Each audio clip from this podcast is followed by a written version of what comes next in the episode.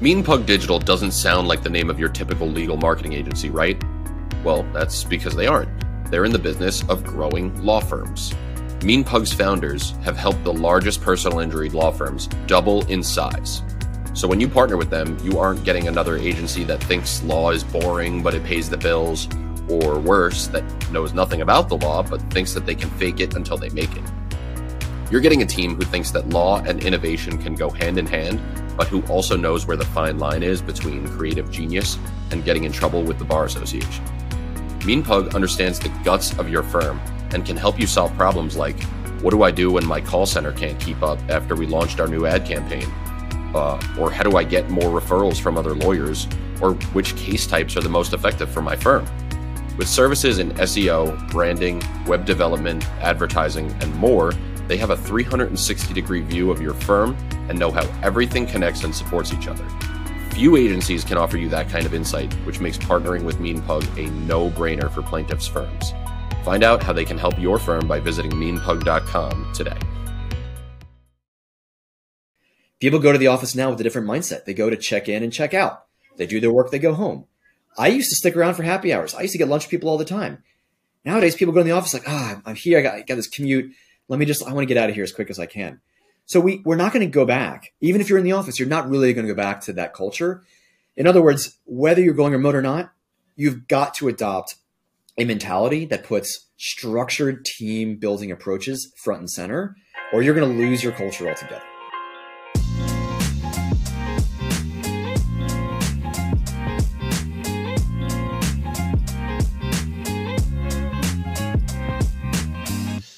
Hey everyone, welcome back to Answering Legal's Everything Except the Law podcast. I am your host, Nick Werker.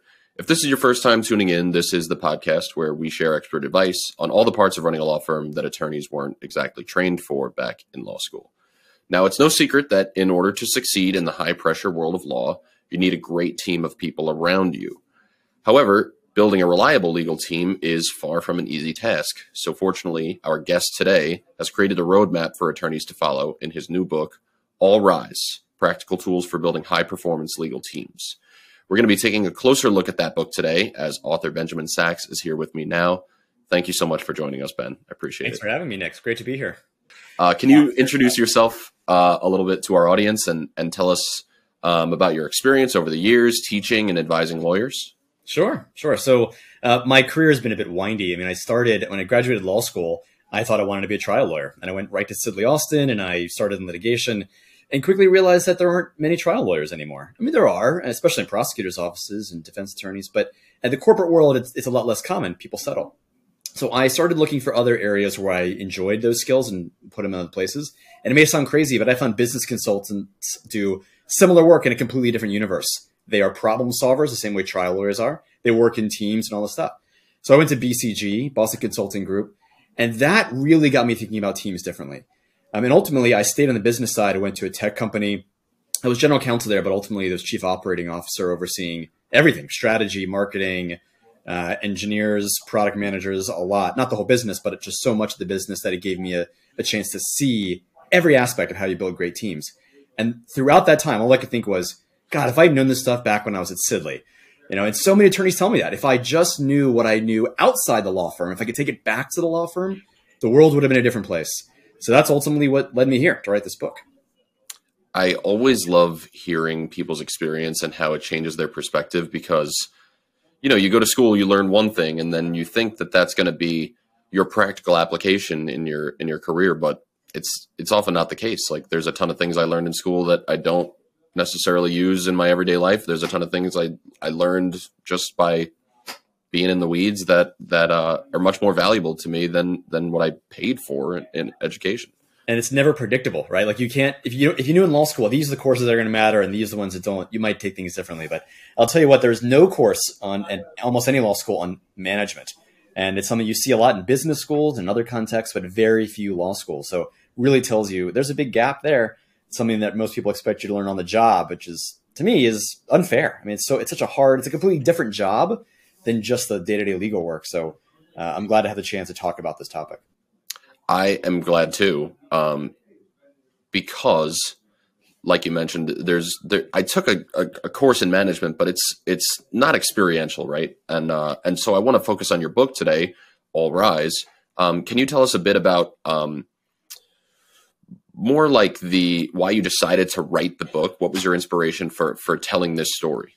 Yeah, I mean, to me, a lot of law lawyers graduate law school, they're excited to jump into practice, and they think their practice is going to be built on either their brilliant legal work or their ability to build client relationships. And those two things are really important. I mean, you cannot have a great legal career without those two things.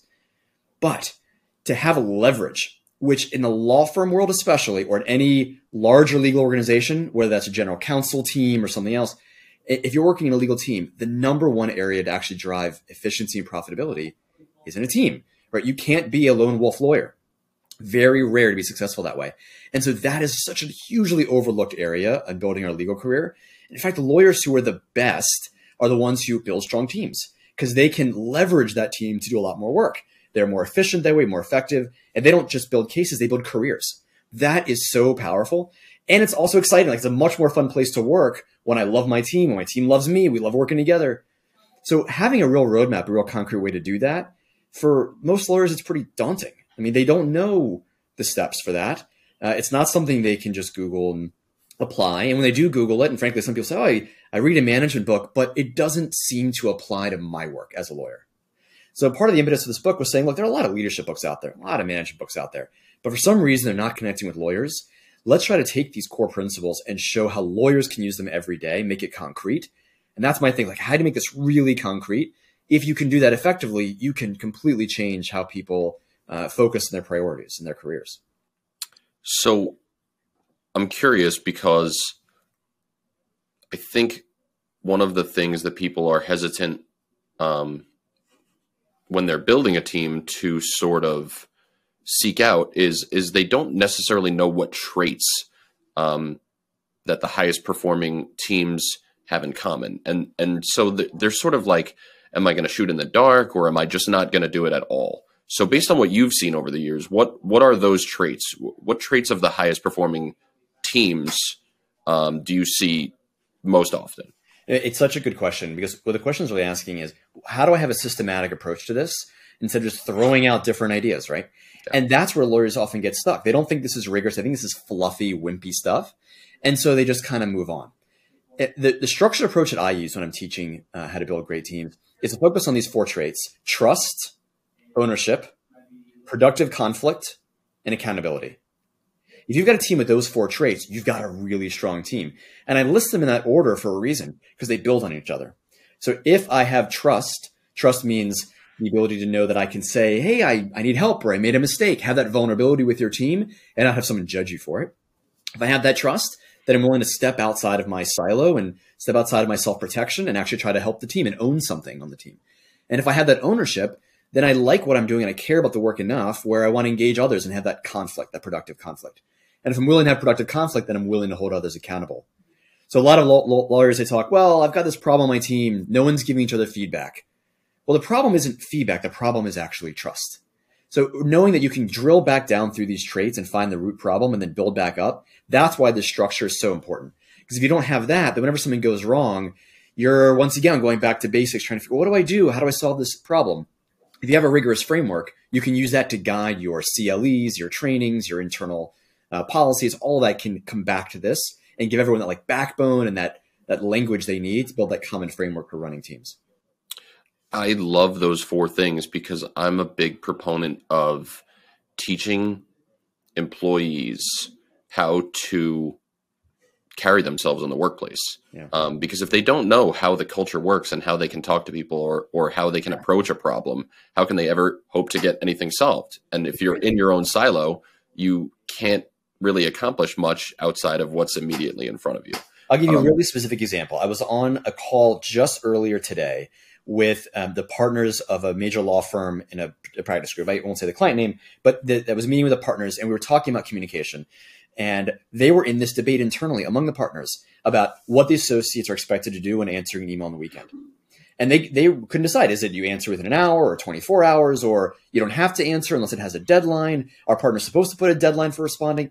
They went back and forth. Well, I said to them, look, you all can't even agree on this. Imagine how an associate feels joining this group, trying to figure I got an email on a Saturday. Is this now my whole life? Is I got an email on a Saturday, I respond within 10 minutes? Can I wait a few hours? I mean, they have to figure this out a little bit at a time. So imagine if we just document, hey, this is our approach. And you can vary it a little bit from partner to partner, but if you document, if you just document something as simple as how do we answer weekend emails, imagine how much faster your team can get to work and get through all that kind of BS, that layer of stuff you have to deal with just to get to work. Um, so I, I, love this this conversation because it's all about that. Like, how do we make it easier for associates to be productive? So the first tenet I, I hear is trust, but I, I also feel it sounds um, as if we want trust and we want honesty from uh, our communication. Um, because if you try to sugarcoat or you bury things, or you won't get to the root of the problem. So I know that you state in your book it's super important for law firms to create an environment where the employees can be honest and vulnerable. So can you can you sort of cut through that and tell us why that's so important? Yeah, I mean, I, I go back to the data. You know, this isn't just hey, it sounds fluffy and cool. You know, this isn't like that. This is data driven team productivity. So, for example, Google did a major study of its teams. And I'm talking product teams. So these are teams that actually churn out the software you see every day from Google. And they studied which teams are most effective. And they expected to find things like if you correlate like GPAs and university pedigree and years experience and maybe even personality traits, you'll find this perfect cocktail of a great team. And they correlated all of this with actual effectiveness, so the team actually hitting its goals over the over the years. It turned out none of those things I listed mattered. The number one thing that predicted the best teams were whether that team had psychological safety, meaning the ability to be vulnerable and trust, psychologically trust that others won't judge me for it. So teams that felt they could do that were the teams that said, Hey, here's a better idea. I've got some feedback. I need help. I made a mistake. All those things require a little bit of vulnerability. And in a legal team, you need that same stuff, right? If the if a person doesn't know what to do, which is going to happen like every day if you're a junior associate, right? But even as you get more senior, ooh, how do I deal with this tricky client situation? Or it can be management conversations. Hey team, I'm not sure how best to work with you to make sure that our weekend work is sustainable, right? We have to do it a little bit, but how do we work together on this? Like that takes vulnerability from a manager to admit that they're not a perfect manager. At every stage in your career, you need to instill and have that psychological safety and have that trust. If you have it, then you're not just relying on your own intuitions to get better. The whole team will start weighing in and helping you get better. You can leverage the whole team truly to improve in your career. So without that trust, you just go back to self uh, self preservation, self protection. So the classic line is, it's about micromanagement. Micromanaged teams focus on avoiding errors. Highly productive teams focus on hitting goals. There's a lot of difference there, right? So if all like if I don't have the trust to make mistakes, all I think is what does the boss want to see? How do I just stay in my lane, do what I'm told to do, and get it right? I don't think what's the best thing for this client? What's the best thing for this team? You need trust to unlock all that extra layer of productivity. So, are employees sort of, um, I want to say, like on a base level, are they fearful of like retribution or losing their job? Um, and then, so how can we sort of like circumvent that to get to yeah. a place where like job security uh, feels like I don't know. At, at, do employees need to feel like their job is secure in order to get to this level of of trust that we need? And how do we teach, or how do we sort of let employees know that their jobs are secure, right? Then they're not just avoiding errors. Yeah, and I think for a lot of associates, they may not be worried about losing their job if I make this mistake, but they're worried about looking dumb. And looking stupid is a real problem. I mean, if I'm a junior associate or a mid level associate doing something that's a little outside of my comfort zone, I want to impress and I want to get it right. So, one of the things I might do is I might spend a whole lot of time researching and preparing and doing, let's say, uh, a litigation brief. I will spend a ton of time on this brief, make sure it's perfect before I show anything to the more senior associate to look at. Okay. So it's not that I'm worried about losing my job. I just want to impress, right? And that sounds really reasonable. Like, of course you spend a lot of time. It's an important brief and you want to get it right. I would prefer my teams do things a little differently. If it's outside their comfort zone, I don't want them to spend 15 hours writing 10 pages that are perfect. I'd rather them spend two hours giving me an outline of this new area so that I can collaborate with them and see their thought process and then go one step at a time. And I might actually, if I don't know them that well and I don't know their writing style, rather than have them write a whole lot, I might say, hey, can you write one page? Let's make sure the tone is right for this context. Because I have to sync your work with other work for other people contributing to this brief. Or whatever it is. So I'm breaking it down a little bit. and I'm trying to encourage them to come to me with things that are a little bit less finished. Because a lot of lawyers, they're terrified to show something that's not perfect. I would say, no, look, I want you to show me your thought process. I want to be part of that process. That is a, an example of encouraging psychological safety and trust by showing it doesn't have to be perfect. We're going to work on this together. I'm here to help you improve. So mistakes are part of that learning process and something I anticipate, and I'm here to help you catch them early so you can get better faster. That makes sense. I it it makes a lot of sense, but it's also um, it's it it sounds outside of the norm of what you would expect in a law firm. So I'm a bit surprised to hear that because it, it goes back to like the billable hour model, right? Like I want to work as much time as possible on this brief to impress this person. I have to do it myself. Um, and and I, I want to bring this up because on a recent episode of this podcast, we had a managing partner at a very a really large, very successful law firm come on and talk about how her practice has always emphasized putting the success of the firm 1st mm-hmm. um, in, instead of individual interests like what we're talking about. Um, I know you're also a big believer in this and, and, and having law firm team members put goals ahead of their personal goals, uh, firm goals ahead. Uh, so I want to know if you have any tips for leaders, because I know it's like, you know, collaboration sort of helps them feel more secure um, and, and more vulnerable. But how can we get empl- employees and associates to really buy into having this team first mindset as opposed to furthering their own interests. Yeah. I mean, I think part of it is is recognizing these two things don't have to be in conflict. So when we say or when I talk about ownership, I say oh, the definition to me of ownership is that I'm willing to put the team's interests ahead of my own personal interests. It's not necessarily at the expense of my personal interests. It's just recognizing that my, hopefully they're aligned, right? If I want to do well in my career, then that means doing well for the client, for example. But it also means that this isn't just about um, avoiding the partner's wrath. So if a partner is a micromanager, if the partner um, really focuses on, hey, this period is italicized and this one isn't. Now, I'm not saying we don't want to catch errors. We do want to catch errors. But if, if the way that you approach your management is to always be focusing on that and on this idiosyncratic version of legal work, as opposed to helping someone realize that, look, there are lots of ways to do something. Here's why I think the direction you're going isn't as successful. Here's a way I think could be better in talking it out. If you take a collaborative approach, okay, less idiosyncratic, more collaborative, more talking about the why behind my feedback on your brief or on your deal papers, whatever it is. If I take that collaborative approach, I'm going to encourage people to think about the whatever the best way is, the true best way, not the way that gets them to avoid me yelling at them or me setting back a bunch of red lines. Right. So it becomes less about the, the ego of the partner or the senior associate that you're trying to satisfy and more about the true client's interests. So that to me is ownership in the making. That's half of it anyway. There's a whole nother half of it, which is the willingness to own problems that you didn't necessarily create. And that's a really hard one, I think, for folks to recognize. So the, the way I, I talk about this one is saying, look, there are things that are going wrong on your team uh, sometimes. Maybe it's something that's subtle, like, oh, the way we're running our meetings isn't great. You know, they're, they're, they're veering off the agenda, or we don't even have an agenda. Or it could be something more significant, like I think the strategic direction for the client is wrong. Are you going to stay in your lane, and say, look, I keep my head down, running meetings isn't my job, uh, deciding client strategy is not my job. If you keep taking that uh, head in the sand mentality, then you're not really owning the client, right? You're not really owning the case. So how do you break people out of that mentality? That's the next step. That's really important. I, that was actually going to be my follow up question, is because um, when you make a problem sort of, or or when you isolate a problem down to a certain person's contribution, then it doesn't it doesn't lend itself to the team first mentality. So how do you get to, or or how do you when you when you catch an error, right? Like a whole, I don't know, a, a big one. Call it a big error, right? Like uh, the direction or or the strategy for a certain client is is just not going to work out, and you need to change direction. Um, but the person whose idea or, or the inception of the idea belonged to one person on the team. How do you how do you sort of make it so that the team owns the error and not just the one person, um, so that you can sort of cut through that that like uh, that that egocentric mentality. Yeah, I mean, there's so many ways to slice this one. I mean, it, you know, true errors. I would hope most lawyers would feel a, an ethical obligation if they feel like it's a real error. But I think what you're really getting at is the the grayer stuff. Like, I think the strategy is just not a great one. I think we can do better. Those conversations, yeah, those conversations are hard to encourage.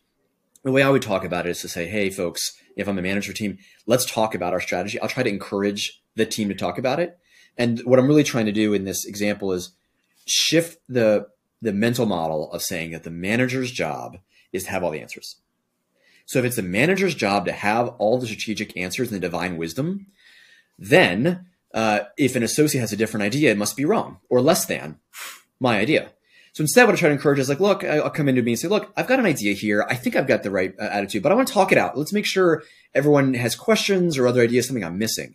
And if I phrase it as, hey, there's something I may be missing. There's some nuances that you're all in the weeds. Maybe, maybe you have some ideas here. And I encourage that conversation. I'm once I'm, I'm showing vulnerability, right? I'm saying I'm not perfect.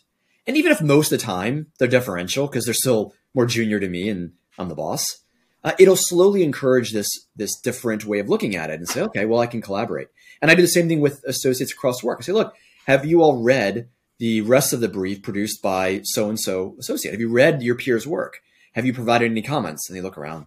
No, I don't have time for that. So, all right, well, look, making time to review each other's work is really important. If you're not reading the rest of the brief and seeing how your work syncs with theirs, that's a mistake. So it's not just I want you to do it, it's I expect you to do it. It's actually talking about those expectations loudly and, and often so people understand like that's what good lawyering looks like to me. We will be right back after this short ad. When a client calls, they're really looking for immediate service. Because we have Answering Legal, we're able to see every client message and we're able to contact our clients immediately. My name is Margot Gaines, and I'm a partner at Gaines and Musico. We started using Answering Legal because we were unable to answer all of our phone calls. Answering Legal has allowed my firm to get hired on numerous clients that we never would have. We get messages throughout the night and on the weekends. Sometimes we're in court or we're dealing with other clients. And because of Answering Legal, my partner and I are able to address any client concerns or any new clients immediately, and it's really increased our business. Answering Legal has allowed us to service our clients in a way that their needs are met and their phone calls are answered, and we're able to spend more time doing the things that are necessary for our clients.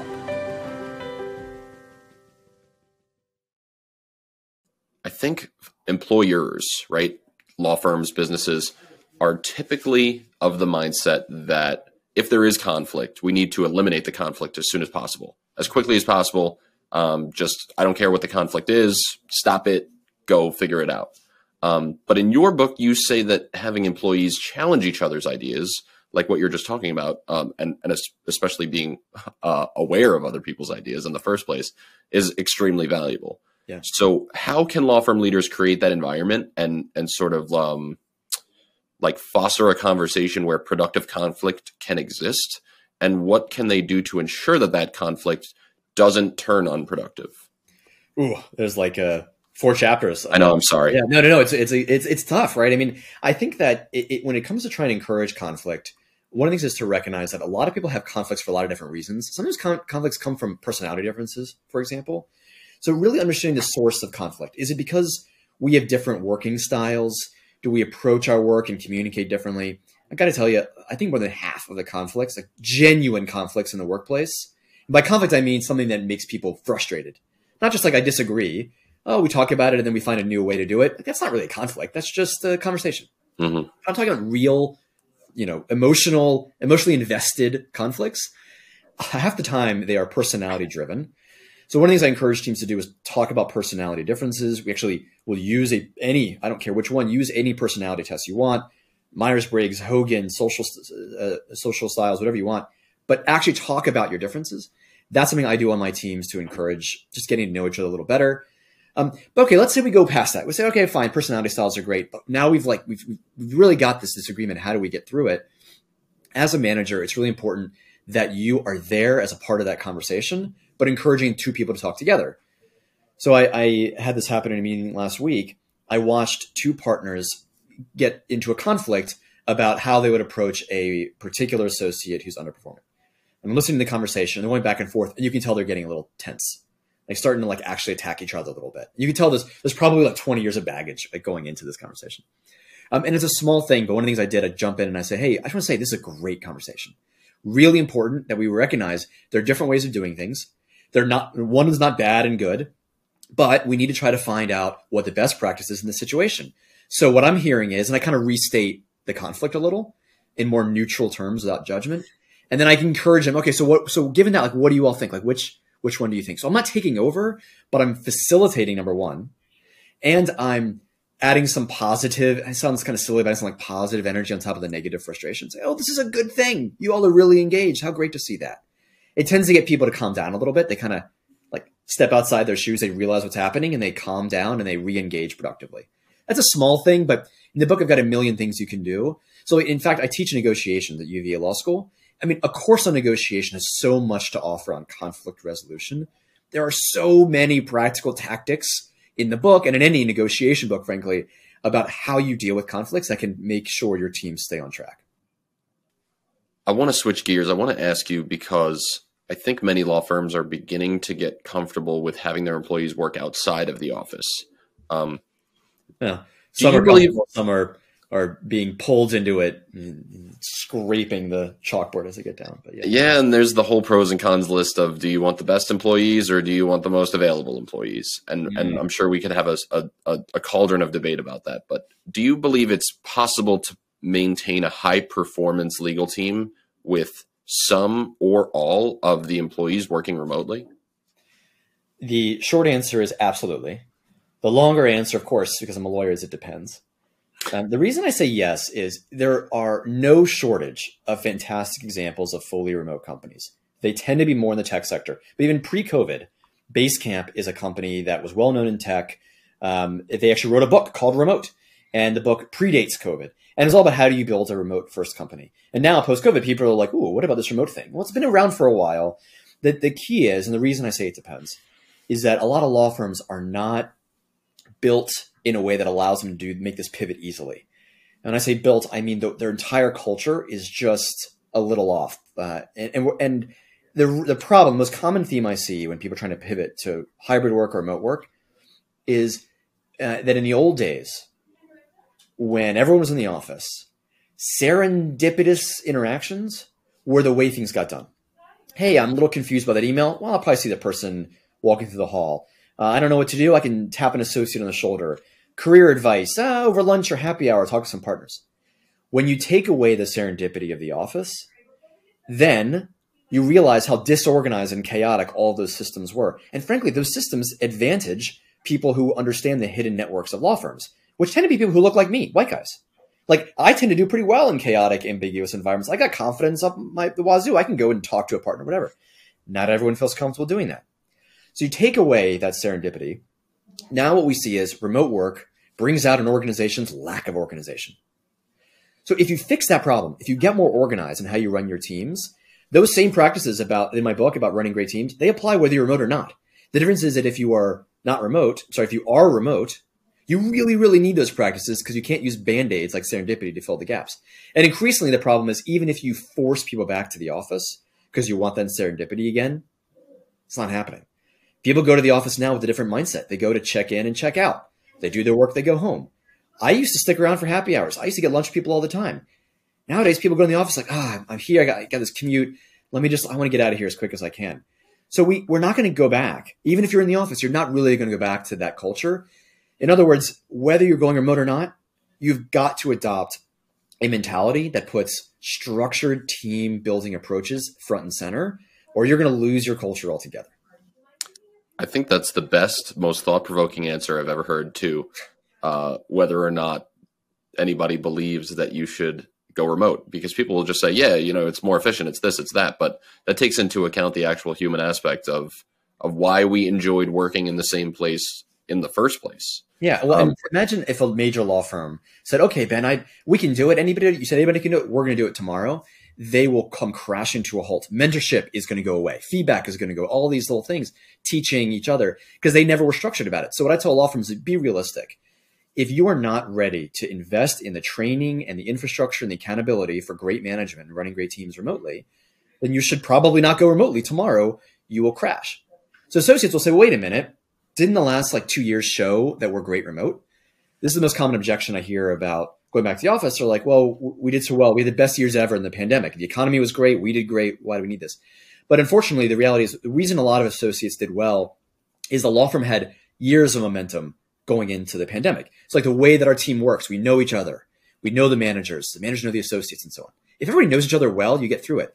But as turnover happens and you get more people in, now that culture doesn't have momentum to run on anymore.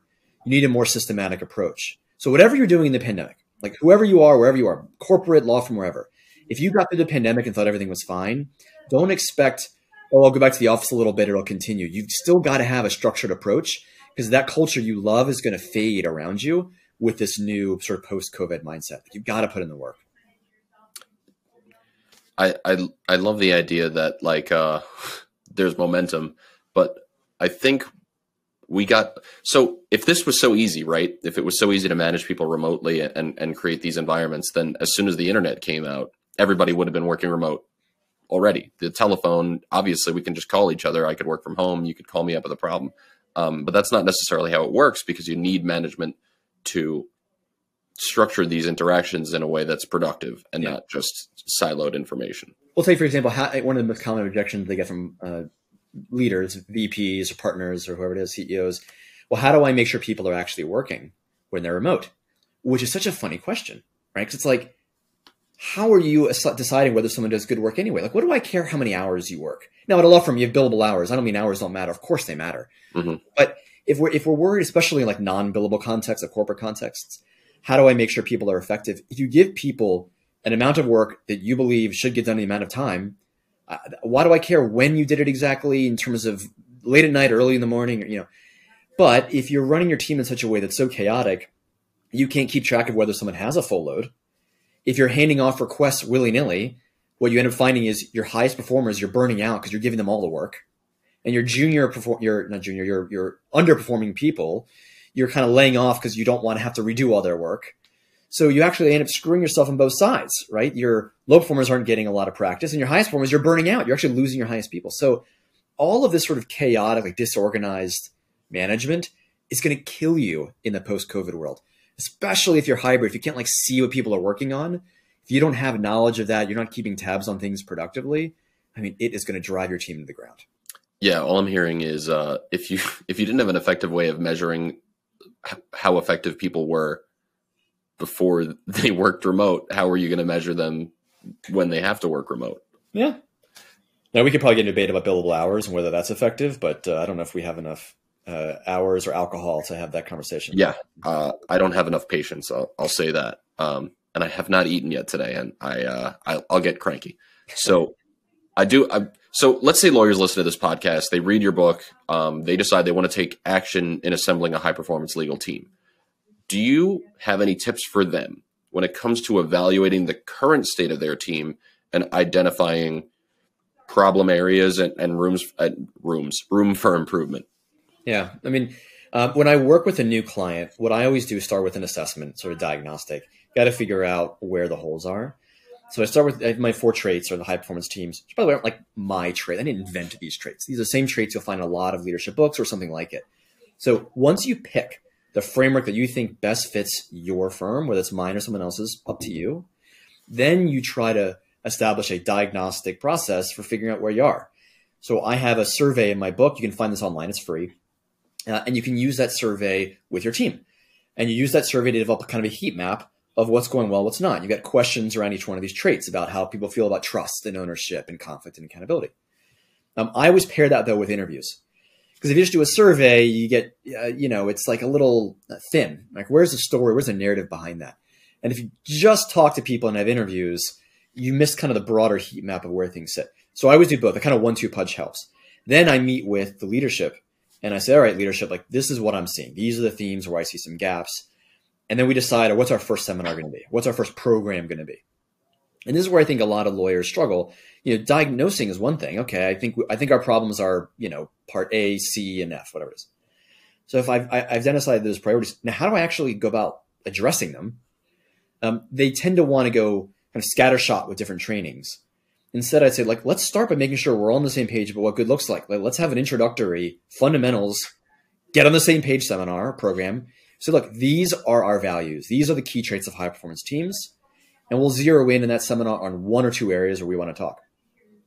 And in those trainings, I don't know if you want me to go into this now or not, so I'll give you a chance to stop me. But there are so many ways we could be having better trainings with our attorneys. So just because you've done some diagnostic work, just because you said, okay, we need training, that's not the end of the conversation. You can have a cookie cutter, boring training that has absolutely zero impact and costs a lot of money. It's a huge waste of time and makes people want to say, well, screw this stuff. It's just not, doesn't have anything in it for me. We've got to change the way we do training if we want to be more effective. So how do we make our training more effective then? Oh, good. You took the bait. Um, yeah.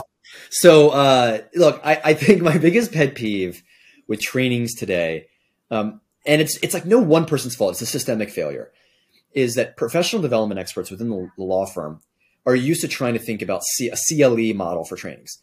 So, how can I bring in somebody or have a partner or somebody internally run a training that's one or two hours, and they kind of lecture at them with content.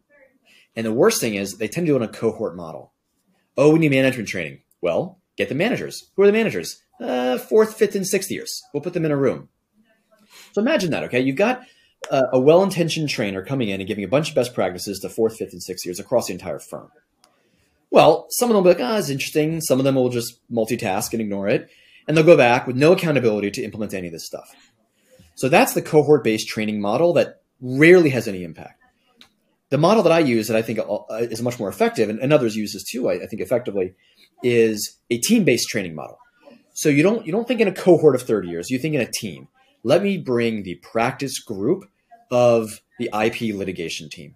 Let me bring that team in. We'll do a diagnostic on that team. We'll identify the problems on that team. We'll construct a training just for that team. And in that training, the associates and the partners are all there.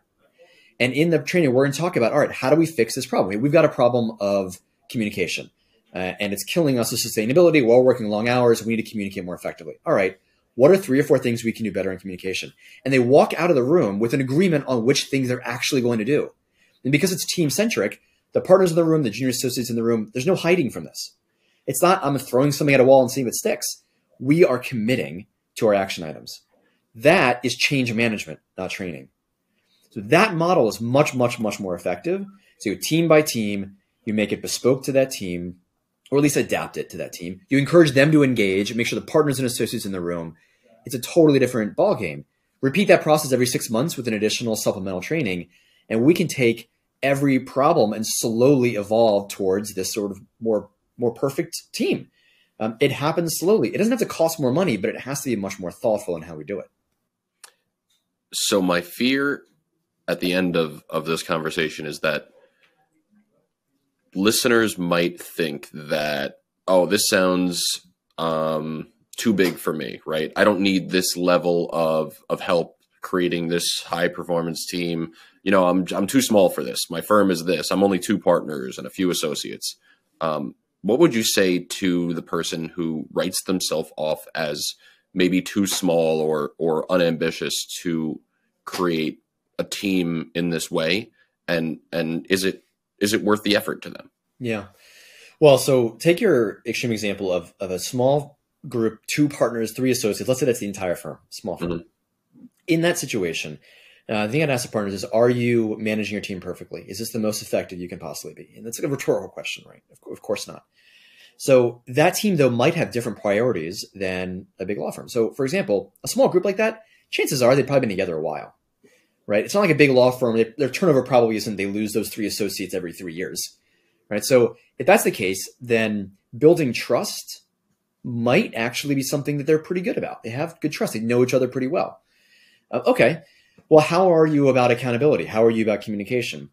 How are you in terms of project management and micromanagement? Uh, maybe that micromanagement's a real problem. So with that diagnostic, we go in, we figure out, okay, like there's a bit of a problem with micromanagement here. How do we uh, uh, deal with that issue? Um, or there's a problem of there's elephants in the room, like the associates are saying, there are only two partners. Does one of you have to die for me to get promoted? I don't want to talk about that. That's an elephant in the room. That means I don't have all the trust I need to have a productive conversation about my career. So anyway, point is, I go in or an outsider goes in, figures out what the big issues are, and we tailor it to that team. So yeah, there's no cookie cutter approach. You don't need the Cadillac of worldwide training models for your five person firm, but you need to take these principles figure out where the gaps are, and adapt a session that gets this group talking. I mean, I, I do run offsites for teams of five. And they're really effective because everyone's in the room having honest conversations as opposed to partners thinking they, you know, oh, it's my job to know everything. I don't need this. Of course you need this. Everybody needs this. I've been training management for many years. I'm definitely not a perfect manager. And I can line up a lot of people who've reported to me who will agree that I'm not a manager. So hopefully they understand my commitment is to always improving. So that, that's the minimum we need to give our, our teams, that constant commitment to improvement. So now that uh, we've convinced the, the naysayers that uh, that they agree that that training and uh, and these principles can be effective for their firms. Uh, where can people go out go to check out your book? And is there anywhere else that they should be following you? And should be is like uh, go do it. Yeah, well, I appreciate that. Um, look, I mean, my book's on Amazon. I it's been doing well. It's been resonating with lawyers. I hope it, it resonates with your audience. Um, what I would encourage though is people to reach out to me on LinkedIn. That's where I'm the most. You can connect with me on LinkedIn. I post on LinkedIn and I got my website, my consulting firm, which is called The Landing Group. So thelandinggroup.com. Um, but just email me. I mean, if you ever have a question about this stuff, email me. I love hearing from people who've read the book or not. Hey, Ben, I didn't have time to read the book, but I've got this burning question. I don't care. Let's talk about how to build better legal teams because it behooves the whole industry to do it. Like our whole industry gets better when we focus on this. So ben at thelandinggroup.com is my email address, or hit me up on LinkedIn, like I mentioned. haven't yet branched out into TikTok and a million Snapchat, and a million other things. Uh, but like LinkedIn, is more of a professional context for lawyers, so you can find me there as well. I agree. I'm I'm afraid of TikTok myself. Um, but, but you've got a YouTube channel, so you're you're doing better than I am. Yeah. Well, we'll talk. We got to get you on YouTube then. Uh, But uh, links to everything will be in the description for anybody watching this or for anybody listening to this. Still linked in the description. So uh, Ben's contact information, information and website and, and LinkedIn will all be uh, there for you to access. Uh, ben, I want to thank you so much for joining me on the show today. I uh, want to give a special thank you to all of our listeners. We hope you enjoy this conversation, and we will be back with another episode of Everything Except the Law soon. Uh, be sure to check out previous episodes of our show on Apple Podcasts Spotify, Anchor, and the Answering Legal YouTube channel. Links to everything, like I said, uh, covered in today's conversation can be found in the description of this episode. And uh, we'll see you next time, everyone.